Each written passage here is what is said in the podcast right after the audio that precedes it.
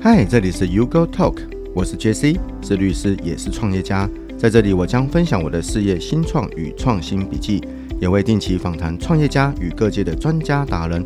我将以轻松分享的方式，让各位听众得到新创的经验与最新的趋势，当然也有法律新知识，千万不要错过哦。大家好，我是 JC。大家好，我是 Kelly。今天我们要聊一聊。家乐福退出台湾了吗？家乐福对于大家是什么样的一个存在？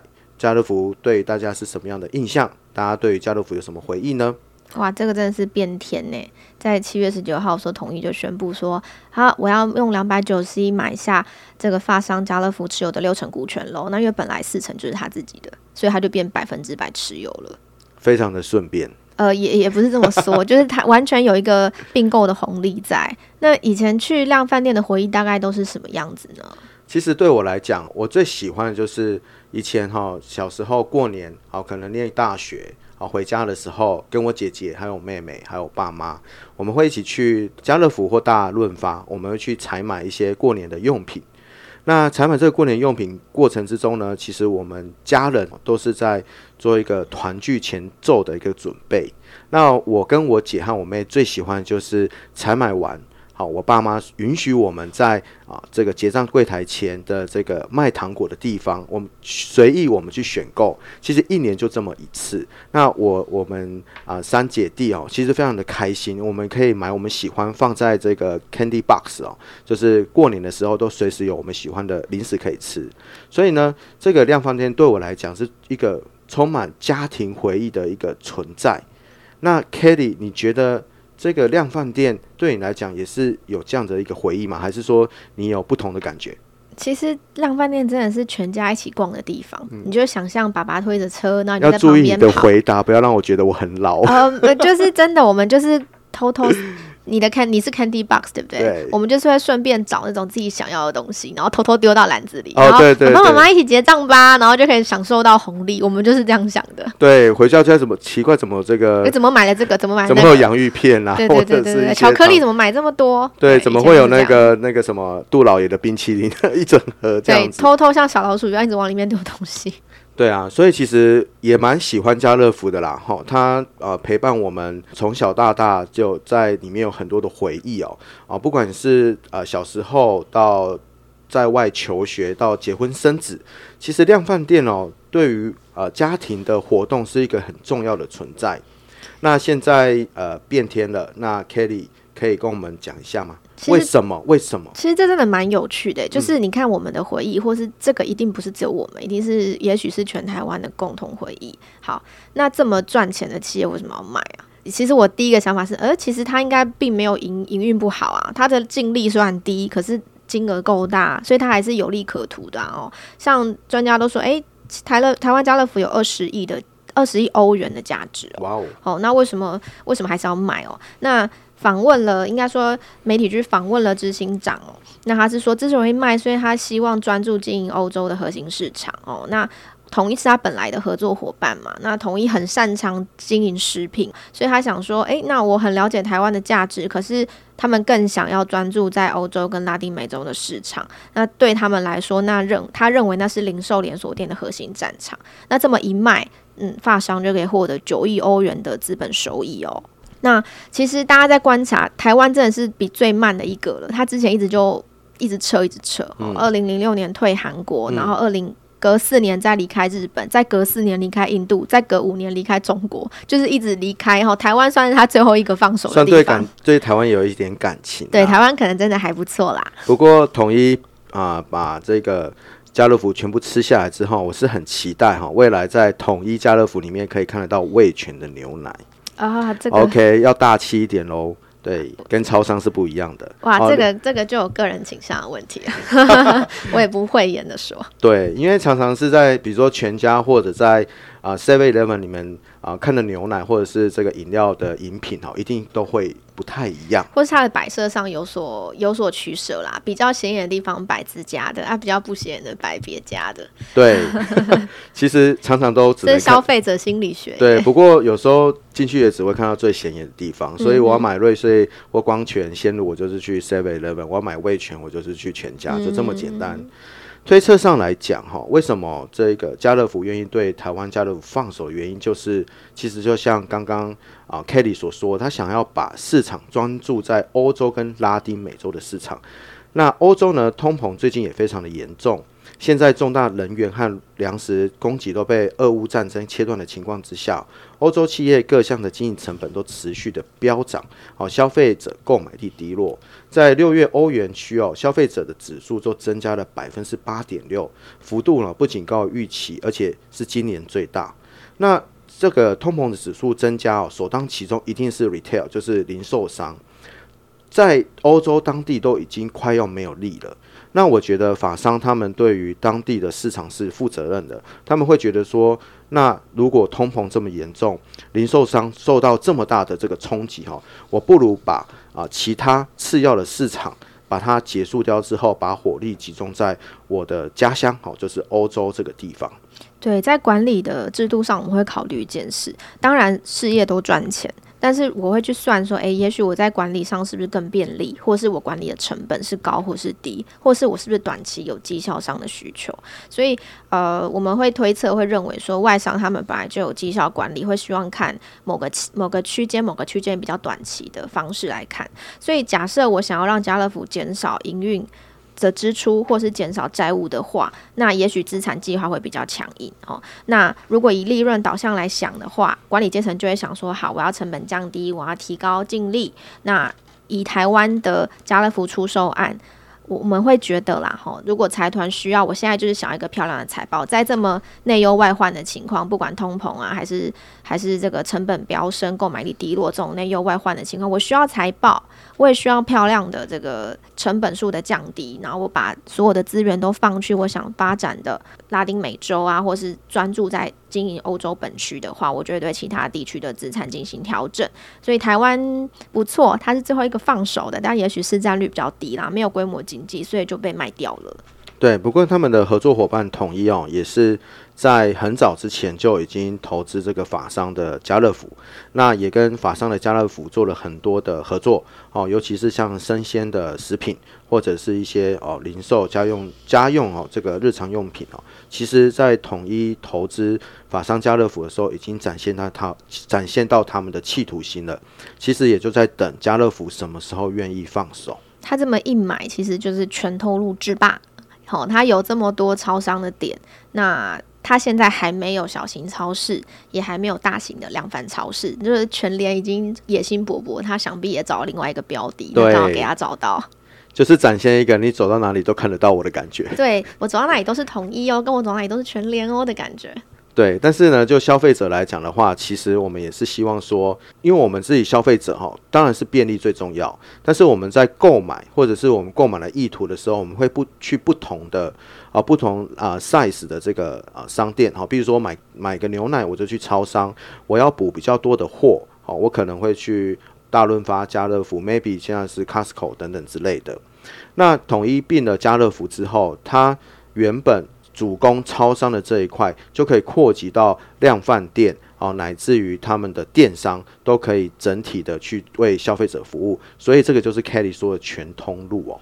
其实一部分它的光是它的呃成本就会大幅下降啊。我今天能够呃取得货物的来源变多了，贩售地方也变多了，进货成本也降低了哦。这个管理上一定会一定会有新的挑战，可是它会等于有更多可能性。那 Kelly，我我想要一个问题哦，就是家乐福他要退场台湾之前，他是不是就已经有在对于他们转型有做一个规划？不然的话，他们要回到欧洲之后，他们要怎么样去刺激欧洲的消费呢？其实这个，我自己在看家乐福这个案例的时候啊，我去研究了一下，会发会发现一件事，就是其实企业资源是有限的。那我这么有限的资源，我要往哪里走？我是要一直放在会获利的企业上，还是要放在我想发展的地方，还是要做大刀阔斧策略性的改变？那二零一八年的时候，其实家乐福就提出了一个五年的数位转型计划，他想要把公司的组织简化，那把不管是生产力还是竞争力都做增加，他也想要全通路制霸，哦，打造一个零售管道是全通路的。那他更在意的是，因为他主要大家采购食物都去那边，哦，所以他有一个食物转型计划，他想要诶把产品履历啊，或是食物供应链都做一改变。那未来他希望诶把数据。重视数据的使用，重视数位化，好、哦、来落实加快电商的发展，增加数据跟零售媒体的活动。那甚至他想要说，诶，大家不要再把我想成零售业了，我可能是一个线上线下都可以帮你提供服务的一个企业。好、哦，这是一个很有野心的的企划，那也可以预想得到他会投入很多成本。所以如果去想说，诶，这是我的发展重心的话，那我一定会去调整我可能没那么在意的地区、嗯、或是产业这样。那二零一八年哦，应该是这样讲，就是在家乐福决定退出台湾市场的时候，其实他们已经即将完成，应该是看起来他这个五年转型计划已经即将完成。这个刚刚 Kelly 讲，就 OMO，就是 Online Merger of Nine，就是线上线下的虚实整合。因为哈、哦，我我们看了一下资料，我有点讶异哦，他这个四年的时间，他转型这四年时间。还有呃，投入了超过二十亿欧元的技术，还有数位的投资，他们的 App 下载量已经达到三千三百万次，比台湾人还要多。这个、台湾人本来就少嘛。OK，那数位平台访问量八亿人次，好，资料库客户八千万，数据库有八十亿笔的交易记录，是欧洲雄端，好，同时也是最独特的物流平台，它拥有了三千七百个。电商销售点，四十五个电商专用的仓库和配送中心，升级的资讯技术系统，其中百分之三十已经移到云端，这是一个非常顶级的牛肉。哦天，这四年内其实家乐福的食品电商已经发展到。超过以往的三倍以上，哈、嗯，那等于说每年都在平均成长百分之十五。那我看他们在欧洲的送货到府这一块也发展的非常好，好，所以家乐福那边很乐观，他觉得说，诶、欸，我二零二一年的电商不只是线下的，我电商交易总额可能会达到三十三亿欧元哦。那这个发展跟我努力的去把成本优化降低来说，我的利润就会提高，哈。他认为他电商的部分在二零一九年营业利润就提高了十一个百分点，而且慢慢的达到损益的平衡，所以他也公布说，那太好了，我已经看见斩获了。好，纵使这些数字在以全球来说看起来也许没有那么多，哦，也许还在前期消耗成本的阶段，但是它确实是一个值得发展的领域。所以他公布说，哎，我从二零二二年到二零二六年期间，我还要再增加 百分之五十的数位投资，我还要再投三十亿欧元。好，其实我们今天的主题哈。不是专门来聊统一并购家乐福的一个过程，其实我们是反而对于家乐福这间公司非常的有兴趣，因为它的数位转型算是非常的，呃，应该是说无痛接轨，还是说他们的策略的布局是还不错，而且他们愿意投入大量的资金去做做这件事情，还有他们的行销，啊搭配他们的据点。所以呢，我们想要从家乐福这个案例来看，聊聊什么是数位转型。诶、刚刚看到我们讲了一个，不管如何，我们都一直在讲几十亿、几百亿欧元，其实这是一笔很大的钱哦。不管这个企业有多大，这绝对是一笔需要斟酌的支出。那为什么他们觉得这会值得嘞？我其实真的跟社会一直在改变有关。我觉得他们的 CEO 蛮厉害的，因为大刀阔斧。因为你他要能够，他除了他自己本身想之外，他必须要能够跟股东会达成一个协议，嗯，因为他要投资这么大量的计划，一定是大家都有同样的一个想法跟一个目标。所以我觉得这个 CEO 非常的应该说前瞻性，而且他跟股东之间的沟通非常良好。嗯，我觉得应该是说。同时，他们的执行力也蛮强，他们确实有做出一定的成果，然后让大家更有信心往这个方向去投资。是。那以前我其实没有办法想象，小时候这个应该不会让你觉得自己太老了。哦，没有差很多。但是小小时候其实还是有网络购物，但好像没有那么普及。哎，就是比较难去想象，说我小时候用网络就可以买掉所有东西，或是我用以前啊、嗯，对我有经历过没有智慧型手机的时代，好好，好，所以那个时候也很难想象我用手机 APP 买东西。那现在不用手机 APP，我都觉得我连上网都觉得有点烦了。哇，我用电脑打开到奇摩购物中心，我好像有点烦，我不如就手机 APP 点一点就好。哦，这个真的是以前难以想象的。对，但是现在人只会越来越懒。对，嗯、现在的消费思维改变啦，所以变成说企业就要跟着改。我如果不发展 APP，我可能就没有东西可以卖。没错。好，所以变成说数位转型，它是势在必行，它有一把传统的思维就颠覆掉。那变成说企业会有一个新的挑战，是我怎么利用科技嘞？我怎么利用这些流程去优化？那我要不要找那相应的人才来改变我的业务发展？好，其实未来几年内我们是可以预期到几个面向啦。所以我们可以预期哦，有几个面向是啊、呃，会大幅的改变商业技术啊、呃，商业交易的技术哦。就刚才 Kelly 讲的，他讲到。啊，从没有网络，哦、啊，你也曾经用过智障手机，非常的令我欣慰。哈，我 我们没有砸很多。好，BB 扣没用过，OK，我也没用过，好吗？BB 扣，BB 扣，你知道是什么？应该是很小的时候有看过这个东西，然后是不是有高科技？是不是有电子机可以玩？BB 扣跟电子机是、哦、不一样的东西。BB 扣是。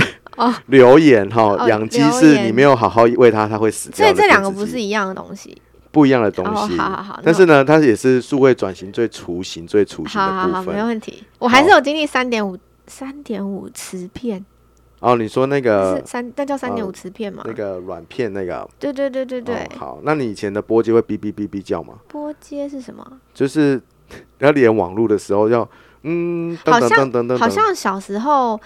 很小哎、欸，那应该有你有看你爸爸接过，应该是非常小的时候。对，嗯，好，好，其实我跟 Kelly 年纪没有差很多，好，那我可以继续再讲下去。那从没有网络的时代到有波接网络，到有三 G、四 G、五 G，那智慧型的手机出来，到软体的发挥，从网络的架设到 APP，其实都是一再的改变人类消费的习惯。那时代在进步，所以说家乐福他们在改变商业的技术里面也一直不断的在加强，包含呢像人工的智慧 AI，或者是物联网 IoT、五 G 流动通讯、自动化，甚至未来我们可能也想见它想想见它可能会跟 Amazon 一样做一个分散式账本区块链的一个技术，因为呢只要能够运用这些技术哦，除了消费者。它在消费的过程越方便之外，在这个业务端哦，就是公司端，它更能预测消费者的习惯，更能够推出符合每一个消费者他所需要的东西，那刺激消费。所以呢，企业啊，其实都可以是用这些技术去制定一些投资的策略，还有一些业务要往哪里先走的方向。很像刚刚说到的，像 AI 啊，或者是物联网。五 G 自动化、区块链，这些都是一个名词，大家如雷贯耳。但实际上大概是什么样子嘞，或是什么嘞？其实一般人会比较难以直接连接。然后你变成要实际看到。那如果以 AI 来说的话，其实就是人工智慧，大家会觉得说看电影也知道哈，就是我们让机器尽量的。辨认跟判读大量的资讯，好，所以机器就可以感应、解读、行动、学习。我们现在都怕人工智慧哪一天就就又取代我们，电影都已经演的很恐怖了。对，哪一天那个扫地机器人可能都会把我们砍掉。消费也会很恐怖，消费完下面下面还会说你可能也会喜欢，然后你也点进去。真呃，那个真的是把我们的喜好都记录完了。没错。那个哎，Netflix 有一部那个爱死机器人，里面有第一第三季的第一部就是那个机。扫地机器人会追杀你的主人，嗯、对，没错、哦，很恐怖哎，所以好，应该还不至于到那个程度啦哈。但是以现在 AI 还没那么聪明的时候，它其实已经可以帮我们很多事了，像优化云端啊，或者是呃加快我们的资讯量的传递。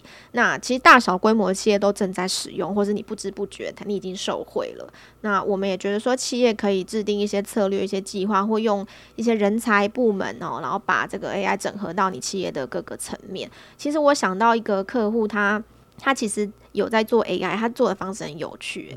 他想要发展一个可以自己辨识影片里色情，他想要辨识影片里色情的部分，然后把它隐蔽掉。因为现在不是有大量的影片在。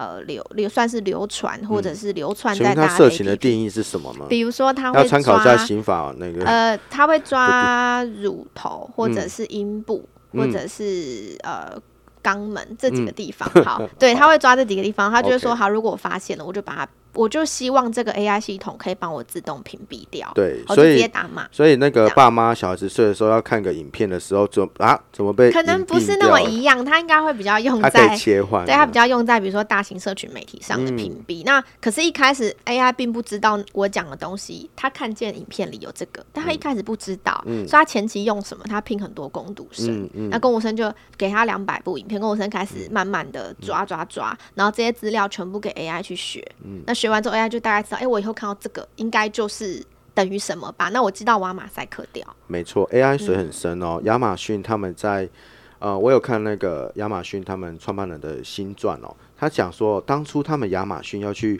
这个 device，就是他们那个装置，就是用语音辨识的那个什么智能家电的类似。那他必须要辨识全世界各种不同语言，还有音调，还有他们能够辨识说我需求的这个。呃，声音或者是我的我的我的问题，它也是一样，跟你刚才讲的一样，就是汇集了全世界的语言专家，好去把这一个资料库输入到里面。一部分资料库也是我们贡献的。我记得有一阵子很红那个聊天机器人。对，就那他等于到现在一直在记录，哎，他有想说，哎对，你们问这个问题，你会回什么？那我就同整啊，嗯、台湾都回什么，桃园都回什么，嗯，也许美国的纽约都回什么，嗯，他变成最后很多资料库可以用，他以后也许听到我们讲一个答案，他就会想，嗯，我现在在哪里？然后比如说新竹我都讲到贡丸，然后屏东讲到猪，所以以后遇到新竹人，他们 AI 自动说，嗯，你们风很大哦。对，之前有看到网络说，哎，测试你是不是桃园人啊？是不是平镇中立？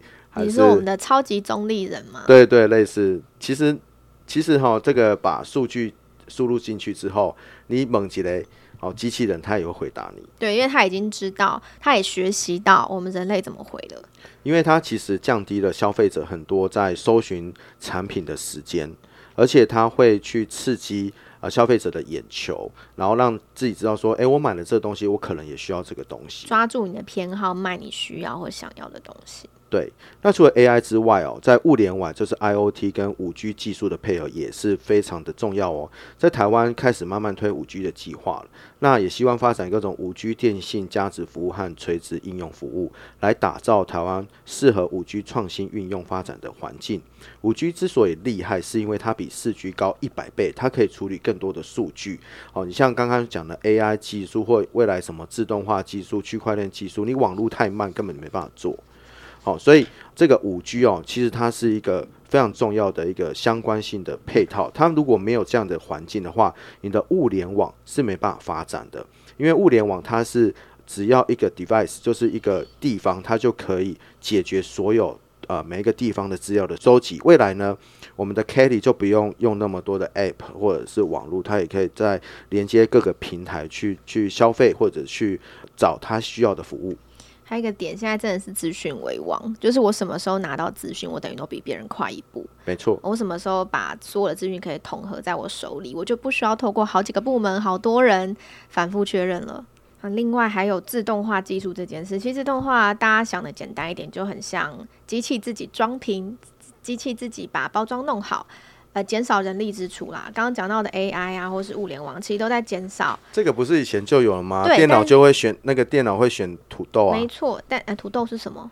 你没有看过这个广告吗？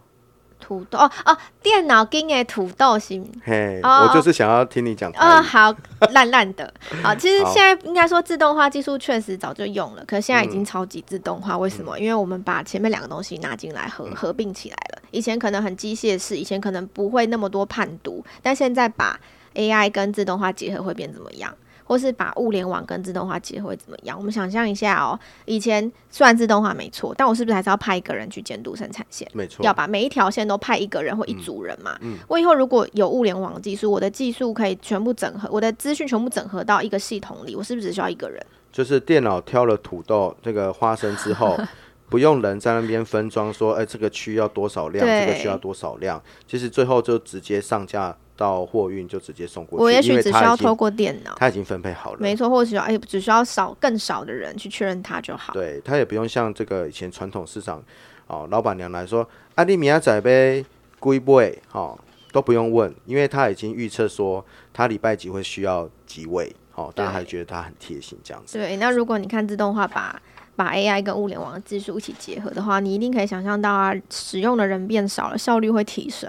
好、哦，那你监控什么的，其实员工变得少了，甚至还能及时的确认数据。我在任何地方可能都可以监控到生产流程哦。对，而且你的人事成本可以用在更，应该是说更有生产力或者是更有创造力的地方。他们可能就会把这部分的呃费用，然后人事费用省下来去啊。呃开一个什么啊研发的单位，让这个他们这块技术可以越来越棒，这样子。说到这个，就会讲到我们上一次讨论的区块链了。你你资讯要能够整理的这么完整，或者是及时的上传，或是不想被改，你要开始想会不会有骇客啦？这个真的是技术本来就伴随的风险。你说那个家乐福的全球有三千三百万人在使用他们的 App。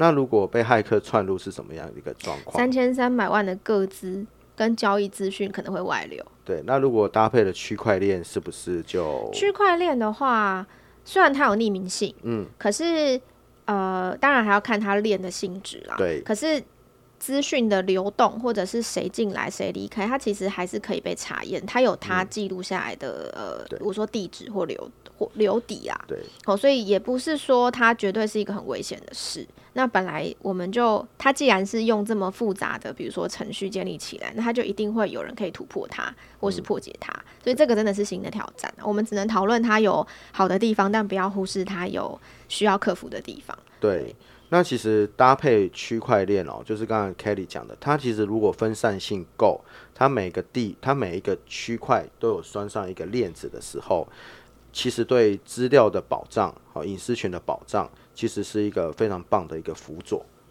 诶、欸，它主要哈，我们还是像上一集讲的，区块链不是那么神话的东西，它其实就是一个共享的分类账，它是一个分布式的账本。嗯、所以我各行各业在，你就想我资讯一开始进来的时候，总是要可能会有一个整理的过程吧，可能会有一个收集分布的过程，才会跑到比如说物联网上。嗯、所以这前面的阶段。区块链就变得很好用，我可以处理流程、文件、合约啊，或是交易记录或融资义务的保存。这个保存可以在众多节点或位置都同步资料，所以等于呃我的资讯会能够方便而且快速的被记录，还可以永久查验。所以它绝对是一个可以被搭配进去的制度。没错，因为其实呃跟着消费习惯的改变，那其实线上乃至云端的资料库一定是非常越来越重要。那区块链如果客观上可以完成我们上集所说的去中心化，还有这个不可变动性的话，其实是可以啊、协助保障这些资讯哦，不再不再被任意的去做篡改这样子。在讨论这些事情的同时，我想到一个蛮有趣的比喻啦，嗯、就一度觉得现在的企业既幸福又辛苦，嗯、很像很像爸爸妈妈看我们这一辈的小孩，或我们再往下看小孩哦、喔。诶、欸，以前都说只要埋头苦干，这个世界就会呃回报你的努力，嗯，好。可是现在大家说哇，现在小孩好累哦，哦，就是以前可能只需要会中文，现在不但要会英文，可能还要会第二外语。嗯啊，我以前只要会读书会写字就好，啊，现在可能变成我还要电，我还要会电脑，我还要会架架设网站，我还要做很多很多事，我要变成数位大数据人才。嗯，挑战变多了，哦，那等于说企业在创业的过程中，它可以选择东西变多，可可是也意味着竞争对手也变多，我变成。我这个负责人不但想着企业要怎么活下来，我可能还要想哇，这些技术我要怎么跟日常业务做结合嘞？对啊，所以其实对于我们现代人哈，因为其实很多习惯都改变了，包含我们自己本身要学的东西也不是这么的单一，跟以前的社会是完全不一样。以前说埋头苦干，现在反而是要把头抬起来，看看这个世界它现在的趋势在哪里，我们必须要跟上去才能够。啊，抓到那么一点点的商务的机会，所以对于新创公司来讲，在营业策略的部分，不管你是要去做一个解决这些事情的一家公司，或者是你这家公司有需要这些技术，好，你们都要在啊，在创办之起哈，或者是在转型的时候，就要去想到啊，能不能够跟你们的业务做结合，就不会说这么困难。其实你去想一想，它就是把。资料的传输跟这个资料的汇集越来越智慧化，然后呃，对于消费者来讲，他可以越懒惰的方式就可以取得他所需。那这个就是你们在提供啊、你们给消费者的一个所谓的节点，好、哦，就是一个解决的方法。呃，我一般都会跟他们聊两个面向，因为还是一样，通常公司的负责人通常是稍微有一点点年纪，哦，那可能他们都很多过往有大量的经验傍身，所以对这些新技术他们是有有期待，可能也觉得很有趣，但是多半有害怕或者是呃这个戒慎的态度存在。那他们会觉得，呃，我看不懂啦，我不我不知道这是在干嘛啦，啊，这个做了真的会有效吗？哦，在第一阶段，光是接受就很困难了，更不要说采用。那在接受那边，我觉得可以建议，我通常都会建议，也觉得可以建议他们一个想法，就是你以前也没，你以前就像。刚刚讲的 BB Call，嗯，好，跟电子机不一样，好哦，对对对，也是从 BB Call 慢慢变成智障型手机，再变成好啦，也不是智障，就是变成手机。啊，小海豚又是什么？然后你没有用过小海豚？我还真没用过。Motorola 那时候最红的小海豚，你没有用过？所以是很适合啊，那是 Nokia 啊，Nokia，到小海豚之后再 Nokia 这样。OK，好，还有那个摔不坏贪食蛇、贪贪食蛇蛇之类的。那个是带进军中用的吗？但军中不能用手机，军中可以用 Nokia 啊。我我们以前在军中都要准备电话卡。哦，那现在是好，那我们还是有一个小小的。那他们现在可能他们可以用，他们可以用 Nokia，那后来就可以用智慧手机，要可以带，只是可有固定特定的时间可以用。哦，这样子，这样，所以、呃、放风时间。刚刚已经把流程讲完，从 BB Call，然后再到小海豚，再到 Nokia。我觉得你今天一直在挑战我年纪，也不是啦，我只是想要说。我只是想要说，你看哦，从这些过程一直过来，我们不也都过来了吗？对啊，就它不是那么你想象中那么困难的事。你以前光是几年前，你都很难想象智慧型手机嘞。那你现在已经开始没有它不行了，你已经觉得这件事情很方便，所以。呃，这个潮流其实已经在里面了，你去接受它，并没有你想象中那么困难。你真的去学它，也没有你想象中那么难以入手。哦，你不会就找人学啊，现在资讯这么多，哦，你不会你就找人来帮你公司建立嘛，这不是一件困难的事，在接受这个层面上。那至于到采用了，他们会说啊，采用真的会有效吗？或是我真的会不会投入很多成本？那我就会考虑一件事是，如果你是已经有一定经营或口碑的公司，其实你有很多优势是新创没有的。好像是你有一定的品牌知名度啦，你的客群也稳定了，你的销售方式已经经过市场的考验了。好，你也有一大批跟你合作密切，或者是随时可以考虑的供应商或是业务伙伴，甚至你已经可能已经有有一定的采用科技的经验，你已经有 APP 啦，或你已经有一个部门，所以这样的公司在转型上，你就比从零开始的人还要再更有优势啦。对啊，因为。其实哈，你如果有一定的品牌知名度，还有稳定的客户群，这个是非常重要，而且这是新创公司所缺的。如果你在公司转型，在你一定的基础上面去做转型，消费者一定会耳目一新，他会觉得说，诶，全年现在有做 PXPay 啊，他们有做全支付啊，哇，好酷哦！对啊，全年以前只是。感觉到说，哎、欸，普渡的时候看他们的广告很好笑，这样子，嗯、然后东西很便宜，然后装潢也不会太过，可能就是比较不会那么移花这样子。可是他们现在已经开始往技术了。那这个其实哈，我们未未来还可以再聊一件事情，就是老一辈的传产的部分，遇到第二班、第二代要接班或第三代要接班，他们想要创新的时候，中间的沟通是很重要的。啊、很多转型不过来哦，不是说他们不想做，而是。啊，在上一辈跟下一辈之间的沟通出现了一些问题，不过这个就是题外话。这个就是它有关系，但也没有关系，它也像是另外一个专业领域的事了，但绝对可以聊。对，呃，其实哈，传承也是创创新哦，你没有传承也很难创新哦，像像一些。啊，知名的品牌，他们如果还是维持一样的经营模式，很快就会被淘汰。那遇到了疫情，全球的企业啊，工作模式都刚好改变了，有那个 work from home，好，异地合作，那数位转型的速度都变快了。好，我们常常跟客户的开会也有，有时候会采线上。其实一方面哦，我们已经习惯，因为疫情的关系，我们习惯这样子；另外一方面，我们反而在大家更习惯的方式去接触到领域不同，就可能。就是啊、呃，距离更远的这客户，也会增加我们业务的触点。这个真的是一去不回头的趋势。以前都觉得要，比如说实体见面，哦，一定要什么都要面对面来谈，什么都要花特定的时间卡在特定的地方。但现在可能不用，哈，以前赏屋呃一定要现场看，现在可以线上赏屋。开会一定要飞过去，现在可以跨国开会。哦，所以这个东西因为疫情变得更加普及之后，你就会想，那我为什么不这么做呢？这个成本低，时间也宽裕，嗯，我甚至可以在家里。呃，我只需要穿上半身。对，我的朋友们异地办公，他们都说，就在家办公或开会，他们说，哎、呃，我只穿上半身是西装，下半身还是我的睡裤。反正老板只看得到我上面的的衣服，这样就是它变得等于说你的时间成本可能降低，效率反而会提升。嗯、哦，那一去不回头啦，我这个比较好，为什么还要再改变？对，哦，等于说大家都会认为说，哎、欸，这个数位转型其实是一个大家会正在迎接，而且会无痛迎接的情况。对。其实有好有坏啦。那好的是说方便时间的的时间的成本都降低啊。那其实对于一些真的要碰面讨论的东西哦，在数位转型怎么去解决？所以很多我们这个啊线上会面的这个通话的媒体开始也会做一些互动性的设计，像 Zoom 啊或者是 Google Meet 啊，他们都一直在不断的更新。你可以在上面写字啊，在上面共享。这一个你的影片，或者是你的图片，或者是你的档案等等之类，而且可以直接线上传输给大家，你啊、大家所要阅读的这个资料。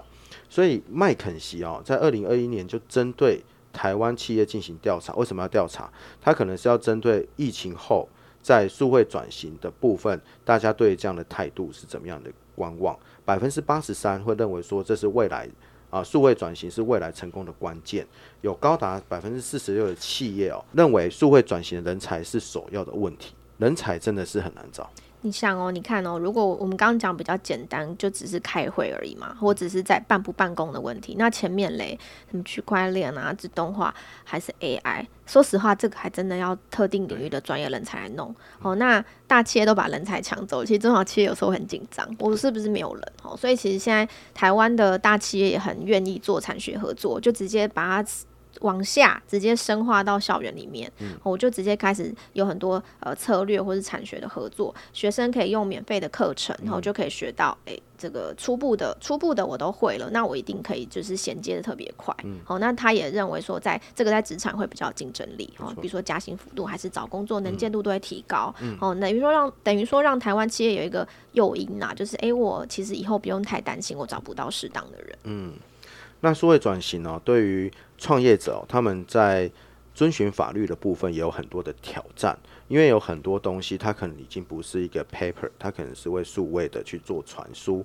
那在很多时候，哦，你跟投资人谈投资的策略、投资的协议，或者是跟厂商讲合作的内容，其实你们都要记得一件事情，就是一定要把这个数位的证据哦给保存好。那最好的是会后可以直接用纸本做传输，双方确认，用电子签章的方式去确认双方的权利义务。好，不免还是要提醒一下大家。这个老实说，要接受这件事情，并不是一个非常容易的事。纵使我刚刚说，随着时间经过，你也接受，但那是很多年的事。好，那在现在的现在的趋势，恐怕没有办法再让你等三五十年。他恐怕三年五年内你就得转型成功。对，好，所以真的是要提早卡位布局啦。那纵使不不会说，哎、欸，我大刀阔斧直接砍，我也建议大家要尽可能的去接触它，对，或是慢慢的改变。其实还是回到这边，我觉得要找一个好的企业顾问跟法律顾问一起合作。真的，真的，因为你们在面对这么快速的变动的时候，你们在法律的遵循部分也一定要跟着变。法律是。企业营运里的一个必要手段，它纵使不是全部，它也许不是说我凡事都要靠着法律走，不用。可是它绝对是一个，不管是矫正，或者是提前预防，或者是它会是一个取得利益的手段，它绝对都是一个随时要辅助的东西。所以律师的角色要更全面化，他其实应该要了解。跟着企业的成长去了解整个企企业发展的策略，他才能提早的帮他们做法律上的布局。不管你是 IP 的布局啦，或者是未来在契约的签订上面，或者是权利义务的规范之面，其实律师的角色它是越来越的全面。好，它搭配不管是创业辅导或者是企业辅导的部分，其实都有一个重效的一个成果。绝对是一个有啊、呃，我们不但可以预防啦，我们也可以让你取得更多利益。这个真的是一个蛮，我自己会觉得跟传统领域会有一个差别。我觉得这样当律师有趣多，我觉得我还可以再当个十年。好，我们期待，我们期待。好，以上是今天的节目，希望大家会喜欢。感谢收听 Go TALK。如果你喜欢这个节目，请给我们一点鼓励，给我们五星好评，或推荐给你的亲朋好友。如果你有任何的想法或给我们的建议，欢迎留言，我们都会一一回复哦。